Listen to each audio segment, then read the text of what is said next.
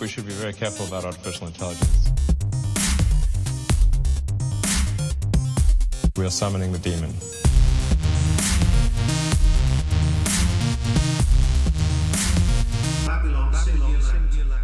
Hey, welcome back to the Babylon Singularity Podcast. I'm your host, Pete Herder. Today we're going to answer the question What is the mark of the beast? To answer this question, we're going to borrow on some of the work that we did on the last episode. So if you haven't listened to the last podcast episode about what is the beast, I would encourage you to take a listen to that before you jump into this episode because there's going to be a lot of overlap. I'm building upon that last episode to dig into the answer, the biblical answer to what is the mark of the beast. Again, this is a like the question of what is the beast, the question of what is the mark of the beast has gotten a lot of attention from authors and uh, you know movies and all sorts of different um, people thinking through it throughout the ages. Of course, you know um, people have had answers to what is the mark of the beast for a very long time, and it seems like, you know, maybe we've settled on at least the um, again the kind of left behind series, the Tim LaHaye, Jerry Jenkins uh, book series that was uh, you know popularized, turned into a movie. Um, is I would say probably the general answer that most Christians who believe that Bible prophecy that the book of Revelation is yet future, you know, you call that position a premillennial position, that they believe that these prophecies are yet ahead. The generally accepted answer is similar to the answer um, that we found in the last episode, right? And so to, to understand that, to just borrow from the Left Behind series, um, the beast traditionally has been answered by saying it's it's a guy, it's a it's a dude, right? It's it's the Antichrist. The beast is the Antichrist, and I I, I totally slaughtered the antagonist's name in um, Left Behind series on that last episode. I apologize for that. His name is not Nikolai Karkar Karpov. It is not. It is not. I couldn't think of it, and I then I was like, oh my gosh, that guy's name's Nicolae Carpathia. Nicolae Carpathia, right? So, you know, traditionally the answer to, you know, what is the beast? Oh, the the beast is a, a guy, it's a dude like Nicolae Carpathia, who at the end of the day, just to sum it up, you know, I try not to be obnoxious, but to sum it up, he's like a Dracula, Hitler, um, James Bond kind of guy. Um, where you go like, okay, yeah, this is like the devil in the flesh, so he's definitely got the Dracula vibe. So he's probably from you know Transylvania somewhere. Um, probably sleeps, you know, in a coffin during the day. Um, and but also a very pol- uh, savvy political leader, and he leads the the world government against whatever. Okay, I'm just gonna go ahead and admit I've never actually seen Left Behind. I've never even read it. I'm just going off of kind of like what Wikipedia told me. So, um, but that's generally the the accepted. And I should have done just a little bit more research to understand what Left Behind says about the mark of the beast. But generally, um, the answer would be yeah that Nicolae Carpathia is going to have a, oh man, a pope, religious leader type sidekick who is going to tattoo everyone with some sort of like UPC code that you've got to scan your UPC code in order to buy or sell, which all in all, I mean, when you when you think about it, like that's not bad.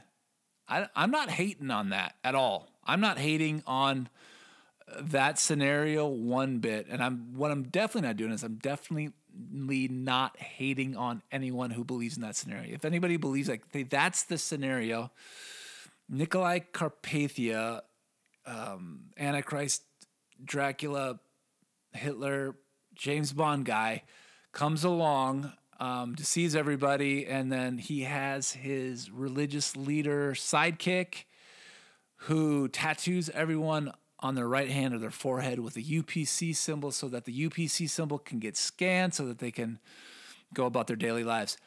Like I'm not I'm not hating on the concept. I'm not hating on the people who believe that that's what's going to happen. Like I'm I'm cool with it.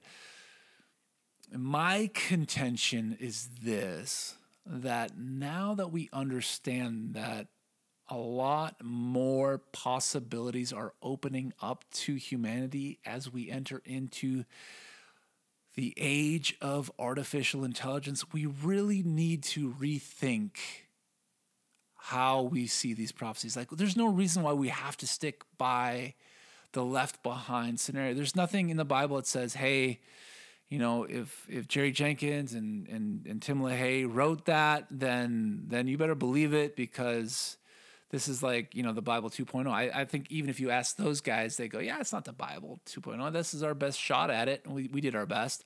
Like and that's totally legit. Like we we're all sitting here trying to do our best with prophecies that are very um intense number one. Relatively complex number two and very difficult like if god's seeing if god is declaring what's going to happen right at the end of the age there's going to be technological capabilities that will be opened up that we're not aware of today we haven't been aware of over the, the past few years. And so even the de- the decades and the you know hundreds of years even thousands of years like there is every excuse for us to get these prophecies wrong because we don't understand the technological capabilities that are being opened up. But now that we are beginning to understand these things, now that we're entering into the age of artificial intelligence, we have to reconsider the Nicolae Carpathia UPC symbol tattoo. We have to. Here's why. Because if we spend our time waiting and watching for a Nicolae Carpathia guy to come along with his religious sidekick to tattoo us with a UPC symbol so that we can buy or sell, we are not going to be looking for the right thing, right? We're going to be looking for the wrong things. And my contention is it's time to start looking for the right things because we are heading into, yea, already crossing the threshold into the age of AI. And we are needed more than ever to be preaching the gospel, declaring that Jesus is coming back, and understanding Bible prophecy so that we can expose the deceptions and not be confused by them. Because what's going to happen if we're waiting for Nicolae Carpathia and a UPC symbol to be tattooed onto us, and that doesn't happen, but potentially an super intelligent AI is created to govern the earth, and there's a really cool billionaire type guy who wants everybody to merge into it that's going to be really confusing because neither Nicolae Carpathia nor a UPC symbol tattoo is involved in that scenario.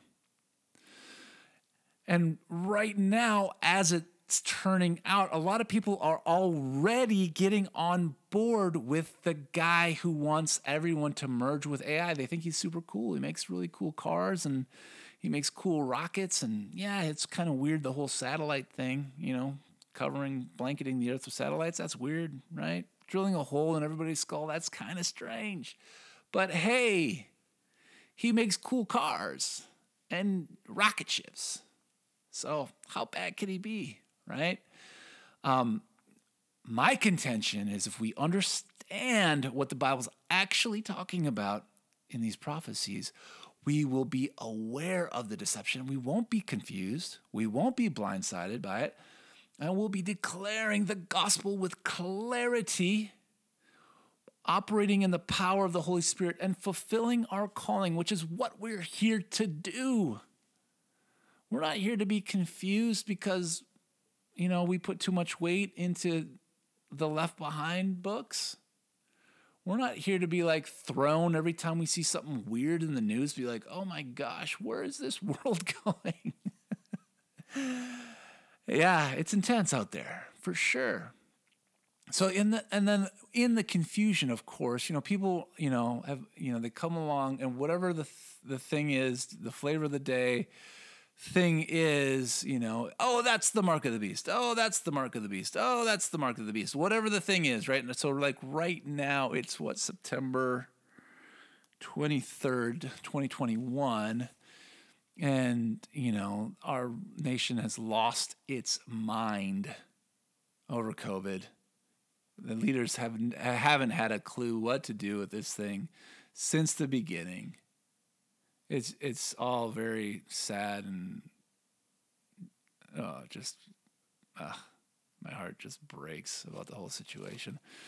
But of course, now they're trying to like push a vaccine that doesn't even work on people all over the place in completely nonsensical ways and people are like, "This is the mark of the beast. This is the mark." So now the vaccine's the mark of the beast. But here's the thing about the mark is it's a little bit different. You know, I'm, I'm not saying get the vaccine. I'm not saying don't get the vaccine. I you decide. That's it's your body. You decide. You know, I'm not even going to tell you what I'm going to do or not going to do. That's that's between you and the Lord. God God gave you that body. You put in that body whatever God says you can put in that body. Um, you know, and whatever. It's it's your call. You are free in Christ to do. I'm going to tell you, it's not the mark of the beast. I'm going to tell you, like, if you get it, like, I don't know what all happens when you get a vaccine. Like, I don't know.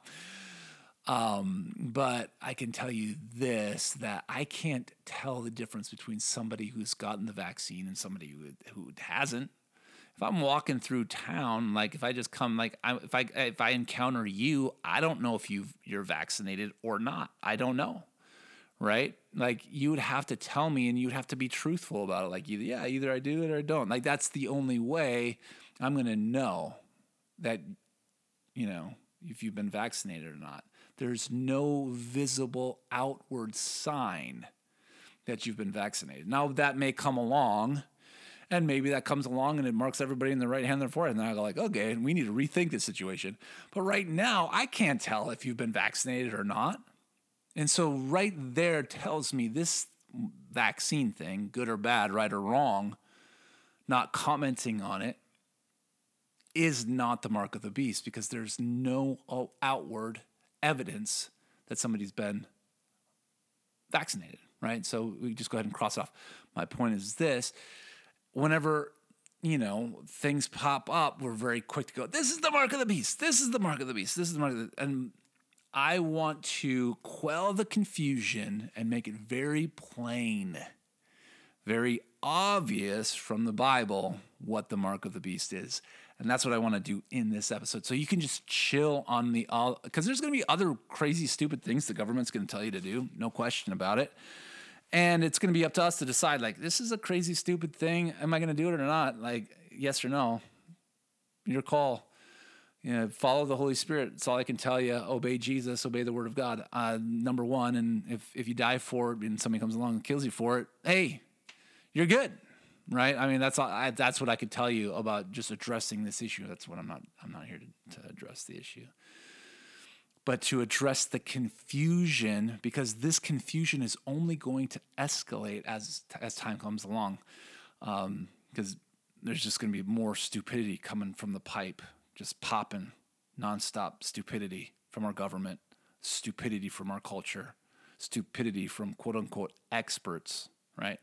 Just nonstop nonsensical stupidity that it's going to be very easy to go oh this is the mark of the beast right? That's the mark of the beast right just chill on that and let's understand what the Bible says about it so that we can go, yeah, that could be, might not be, or this definitely is. I want to be able to give you the matrix, the biblical prophecy matrix, so that we understand where this thing is going and we are standing in clarity, standing upon the word of God, and doing the will of God in our generation. So that's what I'm hoping to do today. So, to understand the nature of the mark of the beast, the first thing we need to ask is what is a mark? Why, why a mark? Like, what is the what is the significance of it?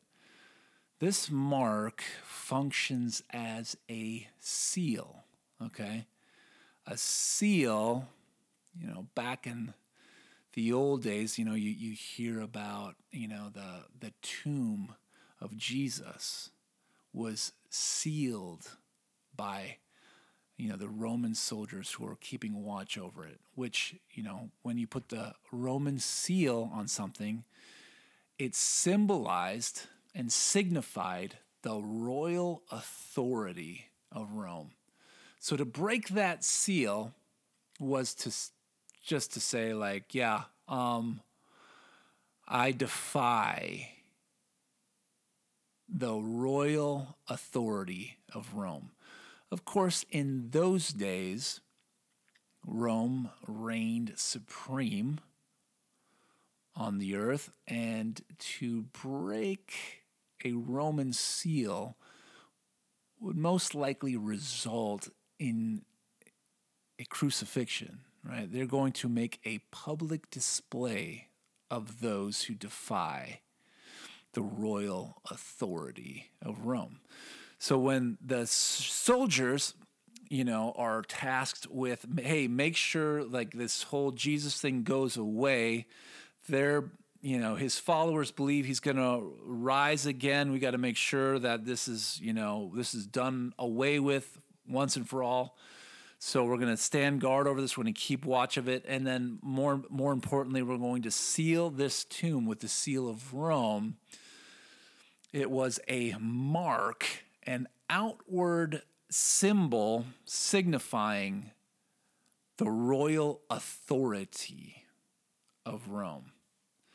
So, of course, when Jesus arises again, the angel comes and rolls the, the, the stone away. Um, I'm just guessing they may have giggled a little bit while they snapped that seal in two. Like when the angel from heaven comes in, is like, all right, Jesus, time to get, you know, we're rolling this thing away. Um, that oh, and by the way, we we cracked the uh, the Roman seal back there. I don't know. I don't know if you noticed that or not. I don't, I don't think they were sweating that. I don't think the angel was like, ooh, man, uh oh now we got to deal with Rome now. Like I'm pretty sure like that wasn't even like an afterthought. They're like, what, what was that thing? That's the beauty of human authority. Like to God, it's just like, what? Oh, you put like a thing on there, and like because if somebody breaks it, you're gonna do something about it. Yeah, let's see. Let's see what you, like. Like God's like, I well, I can break you in, in ways that you cannot even imagine. I can break you. I just don't because I love you and I want your best. I want the best for you, right?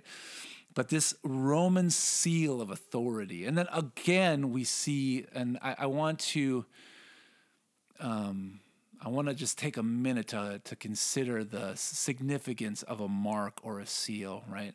So if a king or someone in authority was writing on behalf of um, the Roman authority, or, or even if, if it was a king, um, they would seal the letter with a, with a wax seal that would denote that this letter is from the king or was from, was representing the royal authority or in the case of Rome, Roman authority. So you could put a seal, they would have a little ring.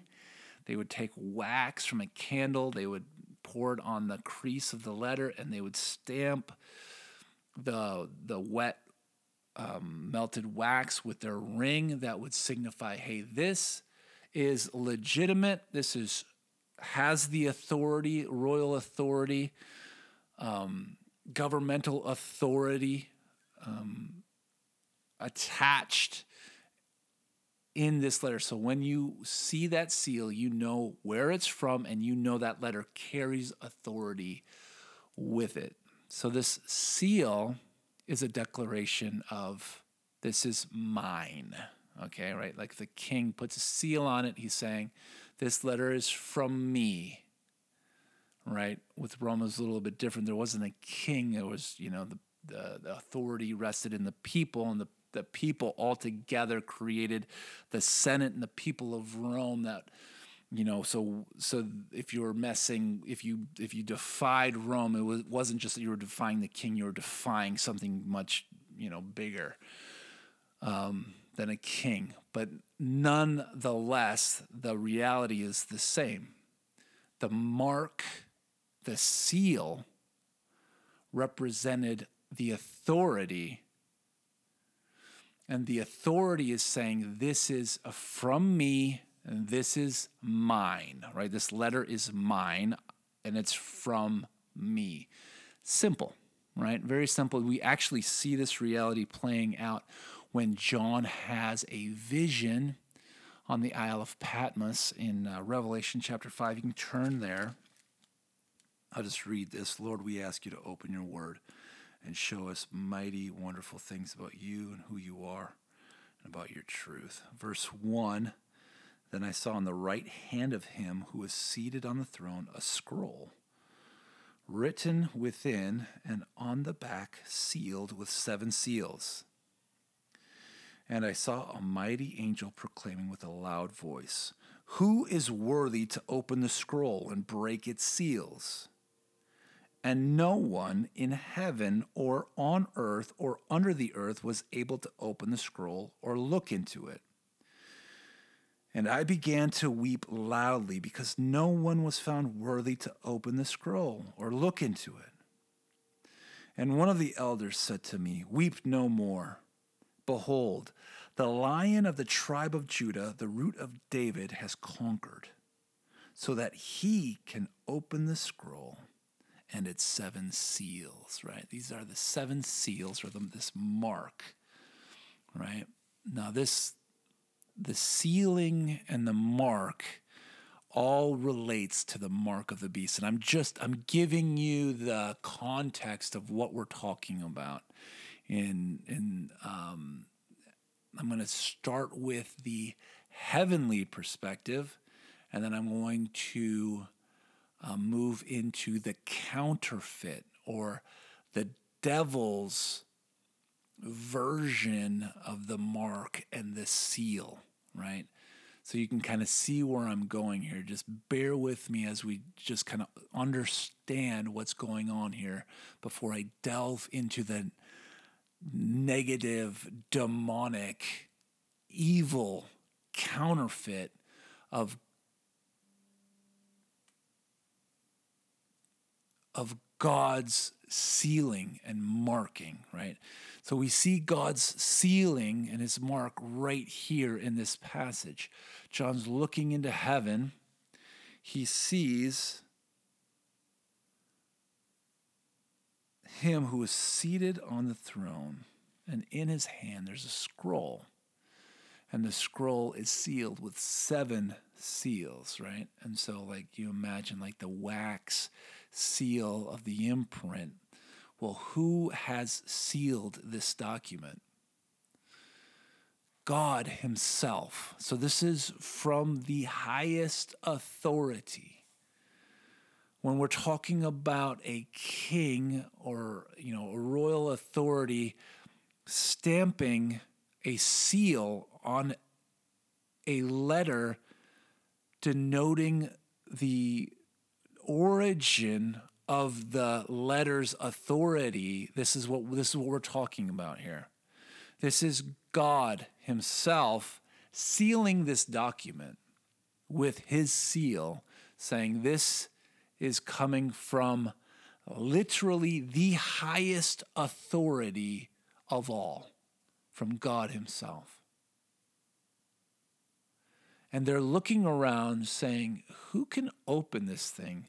Who is worthy to break these seals? Now we know who was worthy to break the seal of Rome on the tomb, right? God broke the seal. You know, he sent an angel to go, yeah, go ahead and snap the seal of Rome. Don't even worry about it. Don't even think about it. It's not, no, it's not, it's literally not even a concern. Like it's not even an afterthought.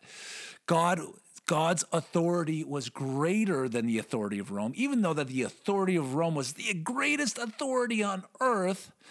God's authority was so far beyond the authority of Rome. They snap the seal and don't even think about it. This is different. This isn't the authority of Rome we're talking about. This is the authority of God Himself. So the angel that would actually roll away the stone, as high as that angel was, and as like laughable as it was for that angel to snap the seal of Rome without even a thought, that angel wouldn't dare touch these seals here. Wouldn't dare. Like, you know, they're looking around like, oh wait, where was that angel that broke the Rome the the, the Roman seal on the tomb? Surely, you know, he's worthy to open. Uh-uh. Nope. Nope. Not the highest angel. Not the most pristine saint. There's no no one in heaven, no one on earth that had the authority to break the seal of God. But there was one who was worthy. One was found worthy. That same one who was worthy to die on a cross for you and for me. His life was worthy to pay the price. And once he paid the price, he was given a name and exalted above heaven and earth, above the highest heaven, given a name by which every knee will bow in heaven and on earth, and things under the earth, of course. They're kind of like, oh yeah, under the earth too. Not sure even who lives under there, but uh, probably dead people. Um, every knee will bow because Jesus is has been given by God the highest place. And Jesus himself says, All authority in heaven and in earth is given to me. So John looks up to the lion, the tribe of Judah. When he looks to the lion, he sees the lamb that was slain.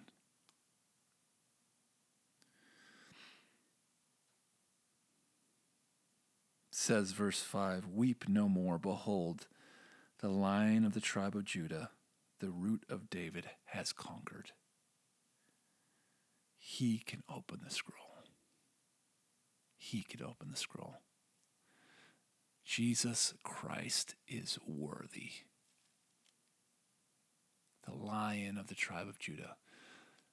John was weeping the scroll couldn't be opened. No one was worthy to break the seals of God. No one had the authority.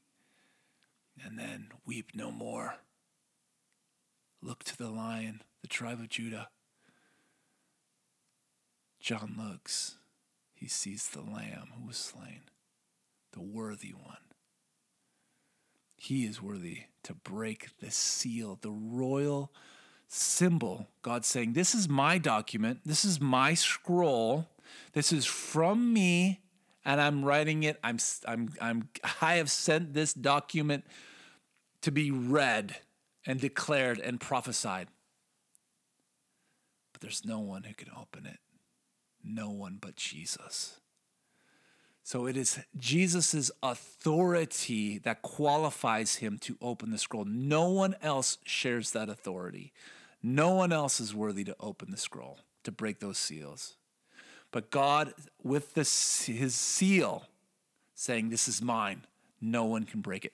Now, this is very good news for you and me. Because when God seals something, no one can break it. When he says, This letter is from me and it's mine, no one in heaven, no one in earth, no one under the earth can break those seals. Jesus alone is worthy. God Himself is worthy. So when God seals something, it is sealed. When God marks it, it's His. When He says, This is mine, it's His.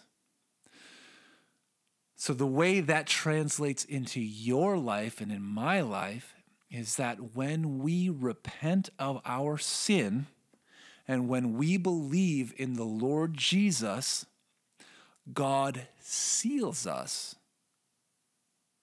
in the same way that He sealed that scroll.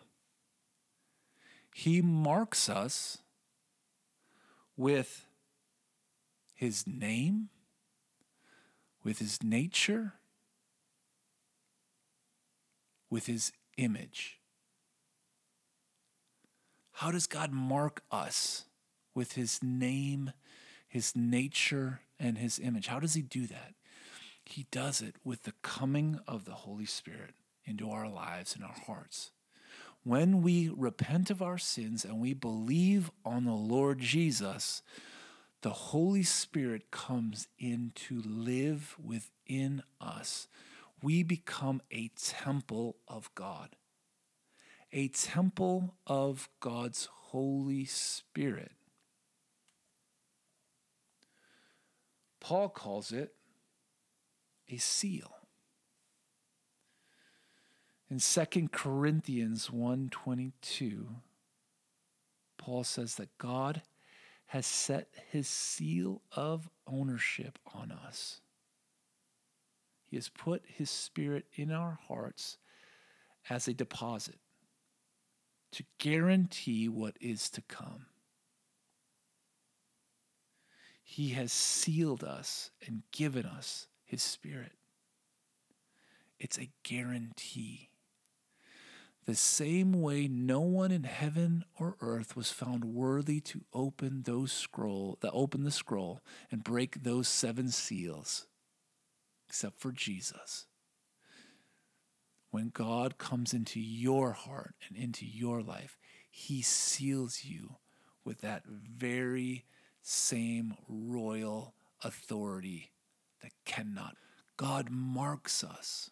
He seals us with His Holy Spirit. And when He does that,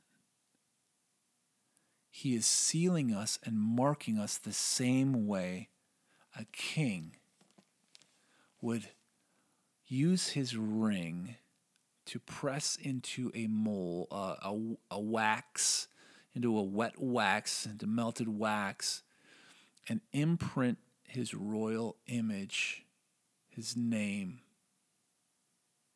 his nature, his royal authority, and seal that letter to say, This is mine. This is from me. And it carries the same weight and authority of my kingdom. Royal authority that cannot be broken by any lesser authority. Now, a greater authority could break it, right? Like God could come in and snap the seal of Rome in a second and not think twice about it because God's authority is greater than Roman authority. He had no problem snapping the seal of Rome. Now, you and I go snap the seal of Rome, that's going to be trouble for you or I because we don't have that authority unless God gives it to us somehow, theologically speaking. But if we just go and go, ah, yeah, well, you know, whatever the seal of authority is, ah, big deal, break it. You're going to end up in jail. You're going to end up executed. You're going to end up having a bad day if they catch you. For God, He's not worried about it because God can come in and break any authority on earth anytime he chooses. And that's exactly what he's going to do at the end of the age. When he returns, he's going to break all human authority, smash it into dust, and the wind's going to blow it away. All that work, all that, all those man hours just blowing away in the wind. but he's going to establish his kingdom with his king on the authority, and his kingdom will increase forever. So when God comes into your life, when he makes you a temple of his Holy Spirit, he is effectively sealing you. He's marking you. He's saying, You're mine. He's marking you, he's imprinting you with the image of his son, the way a king would imprint the wax with his ring. This is a guarantee that we belong to God. So it's God saying, You're mine. That's it. It's over. That is the glorious reality of the sealing and the marking of the Holy Spirit, being marked with the image and the nature of the Son of God, the restored image of God. So now that we understand the positive heavenly reality behind being sealed by God, now we can turn our attention to Revelation chapter 13. Go ahead, open up Revelation chapter 13. This is the opposite, this is the counterfeit of God's marking, his sealing, okay? This is the devil marking the fallen. Open up to Revelation chapter 13. This is in the second half of Revelation chapter 13, talking about the false prophet, right? This is the second beast who has two horns like a lamb, speaks like a dragon. It exercises all of the authority of the first beast. It performs great signs, making fire come down from heaven in front of people. By the signs the false prophet is allowed to work, it deceives those who dwell on earth, telling them to make an image for the beast. Verse 15 it was allowed to give breath to the image of the beast, so that the image of the beast may even speak, and may cause those who would not worship the image of the beast to be slain. We're going to zero in on verse 16. This is where we get into the mark of the beast. It causes all, both small and great, both rich and poor, both free and slave, to be marked on the right hand or the forehead, so that no one can buy or sell unless he has the mark, that is, the name of the beast or the number of its name.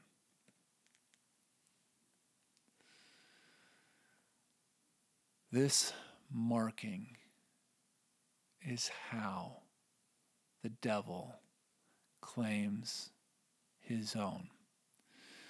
Here's the, the stark reality is that all of humanity will fall under one of two umbrellas they will either fall under the umbrella of belonging to God, the Creator, evidenced by the Holy Spirit, the marking and sealing of God's image in His Son, Jesus Christ. Or humanity will fall under a separate umbrella, under the dragon, Apollyon, the destroyer. Marked, sealed by a device that is implanted on the right hand or the forehead, an externally visible mark, not invisible. It is visible. You can see it. It's something that is part, a permanent fixture on the forehead or on the right hand that says one thing it says that these people who are marked in this way belong to their father, the devil. Now, that doesn't sound like a very nice thing to say about people. Like, who wants to tell somebody else, like, hey, you're of your father, the devil? But the reality is, is, is John, oh, sorry, not John. John told of how Jesus said this very thing. If you want to open up John chapter 8. John chapter 8 tells of Jesus' encounter with the Pharisees. And he says in, in verse 44, Jesus says, He says, You are of your father, the devil right? In other uh, versions of the Bible, it says, You belong to your father, the devil. Your will is to do your father's desires. He was a murderer from the beginning, does not stand in the truth because there's no truth in him. When he lies, he lies out of his character, for he is a liar and the father of lies. Verse 47 Whoever is of God hears the words of God. The reason why you do not hear them is because you are not of God. So, Revelation chapter 13 tells of a mark that is a visible, permanent, it's not reversible. It is not reversible. External marking that identifies the fallen as belonging to their father, the devil. So there are two umbrellas, there are two sealings, two markings available to humanity, and each of us must choose. The choice falls to us. To be one with our Creator, the God of heaven and earth, who seals us with the highest authority. There is no higher authority than the Holy Spirit of God that comes into our lives and seals us and guarantees that Jesus will raise us up on the last day. It is the marking of the image of God, Jesus Christ, brought into us by the Holy Spirit. Or we are marked by the name and nature of the devil. The opposite reality, the counterfeit. So, Revelation 13 tells of a savior type false Messiah who would come to point humanity away from their Creator and mark the fallen with the name and nature of the beast. Now, last episode, we talked about what is the beast. We broke up the beast in two primary components there is the human component and there is the non human component right? There's 10 kings that make up a human network of intelligence, and there are seven heads that make up a non human network of intelligence. And what is this non human network of intelligence? It's revealed in Daniel chapter 7 as being made of metal. Who makes things out of metal? God doesn't make things out of metal. I mean, I have never seen anything that God made out of metal. I know he I, he puts you know, metals in the earth and we got to melt them and put them together how we want to. I've never actually seen the devil make anything out of metal either. So the only folks around here that make things out of metal are humans, right? So this last beast, this fourth beast, is made out of metal. It is made by humans. So this non human intelligence network is man made. It's a technological monstrosity. This thing, when Daniel sees it, it says his color changed. He, like, the blood left his face. Like, he was like, this thing's freaky. He's terrified. He's, it's a monster. It's terrifying. He uses these words over and over again to express how troubled he was by what he saw. He saw a technological man made monstrosity that John sees as a seven headed leopard with feet like a bear and a mouth like a lion. So Daniel sees a technological monstrosity. John sees a non human network of intelligence that is like a, a an apex predator, a leopard endued with intelligence, speed, lethality. That's the non human. So the beast is a combination of this human and non human network of intelligence that functions as a single entity.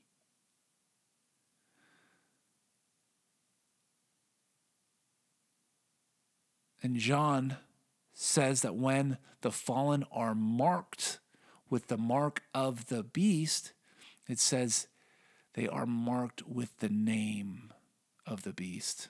And the name of the beast is a number. It's digits, numerical. So the nature, the name slash nature of the beast, this man made technological monstrosity of non human intelligence networked together is digital. Its name, nature, is digital. And so when this false prophet comes along to unite the fallen together with their father, the devil, he does it digitally. He's merging together the fallen with their father. So we know that the false prophet is coming to point humanity away from their creator into the hands of an entity that consists of human and non human intelligence networked together that functions as the governmental entity that rules the final empire.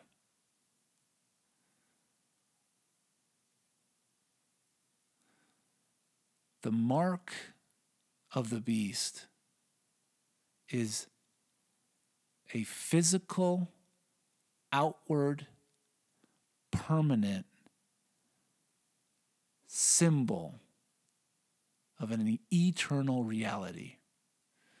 That those who join with this entity, this final entity that will rule the earth until Jesus destroys it at his return, that the fallen belong to the devil. Because over this whole beast, this merging of human and non human intelligence together as a single entity, over it all is the dragon, the devil, who's leading the insurrection, this rebellion against God.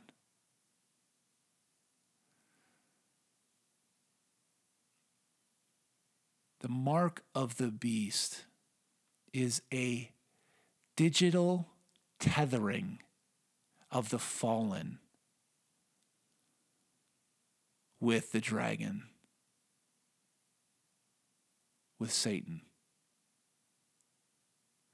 So what does this all mean? Like what what is that how does that work out? Conceptually we can understand it from the Bible. We can understand conceptually, okay, we understand that this mark of the beast is a demonic counterfeit to God's marking of the saints with the Holy Spirit. So they are imprinted with the name and nature, an image of God through Jesus Christ. Like we understand this is the counterfeit of it. So God, this is Satan coming in to mark, to claim, to mark them with his image, with his nature, with his name. The fallen are marked with the name, the nature, and image of the beast. Conceptually, it makes sense. How does this work out in real time? How does this play out in history? Well, right now, like if you took that concept and go, okay, we're waiting for Nicolae Carpathia to come along with a religious sidekick to tattoo us with our with the UPC symbol, we are going to miss what is happening in the age of intelli- uh, artificial intelligence. So what's happening in the age of artificial intelligence is a merging of man and machine. So when a guy like Elon Musk comes along to tell you, hey, we've got this really great opportunity to merge ourselves with artificial intelligence so that we can go along for the ride, we should pay attention. We should think to ourselves, hey, that scenario sounds familiar. Elon, you're telling me that I need to turn away from my creator in order to tether myself digitally to a non human network of intelligence.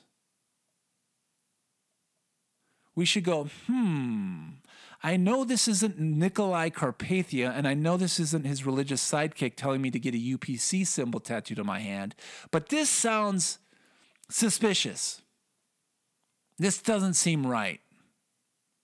In fact, this sounds exactly like the mark of the beast prophesied in Revelation chapter 13. So we need to begin to rethink some of these things, saints. We need to be, begin to understand like, hey, this is coming at an angle that maybe we weren't expecting that the biblical reality is far greater than we imagined.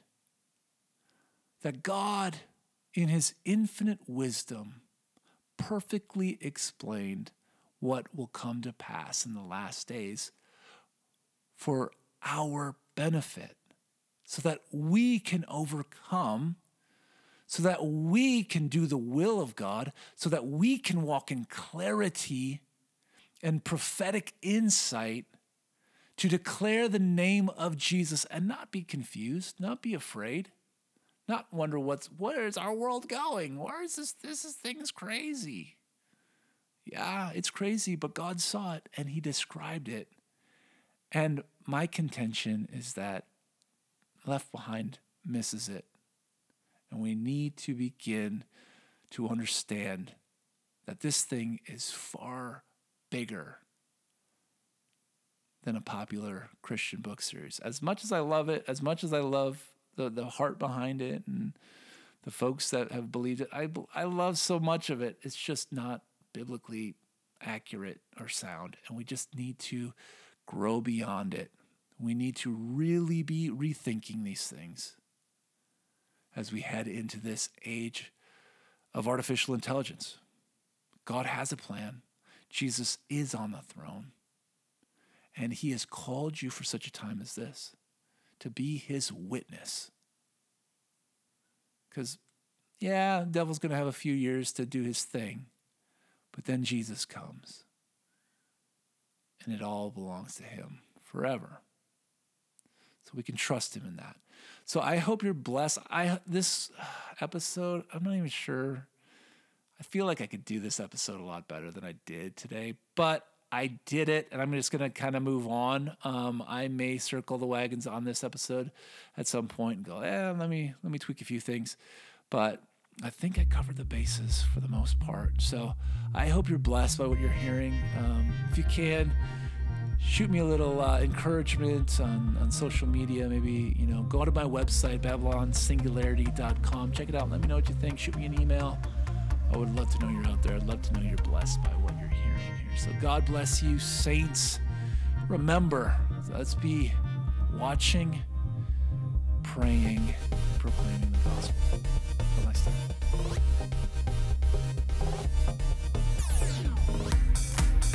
That concludes this episode of Babylon Singularity. I want to thank you for tuning in. If you're looking to hear more from me, you can find me on Twitter as well as my website, babylonsingularity.com. I've also authored a book titled Babylon, available on Amazon. I look forward to hearing any thoughts or feedback, comments that you may have to help me make this show better. I do hope it's a blessing to you, and I hope that you'll tune in next time to Babylon Singularity.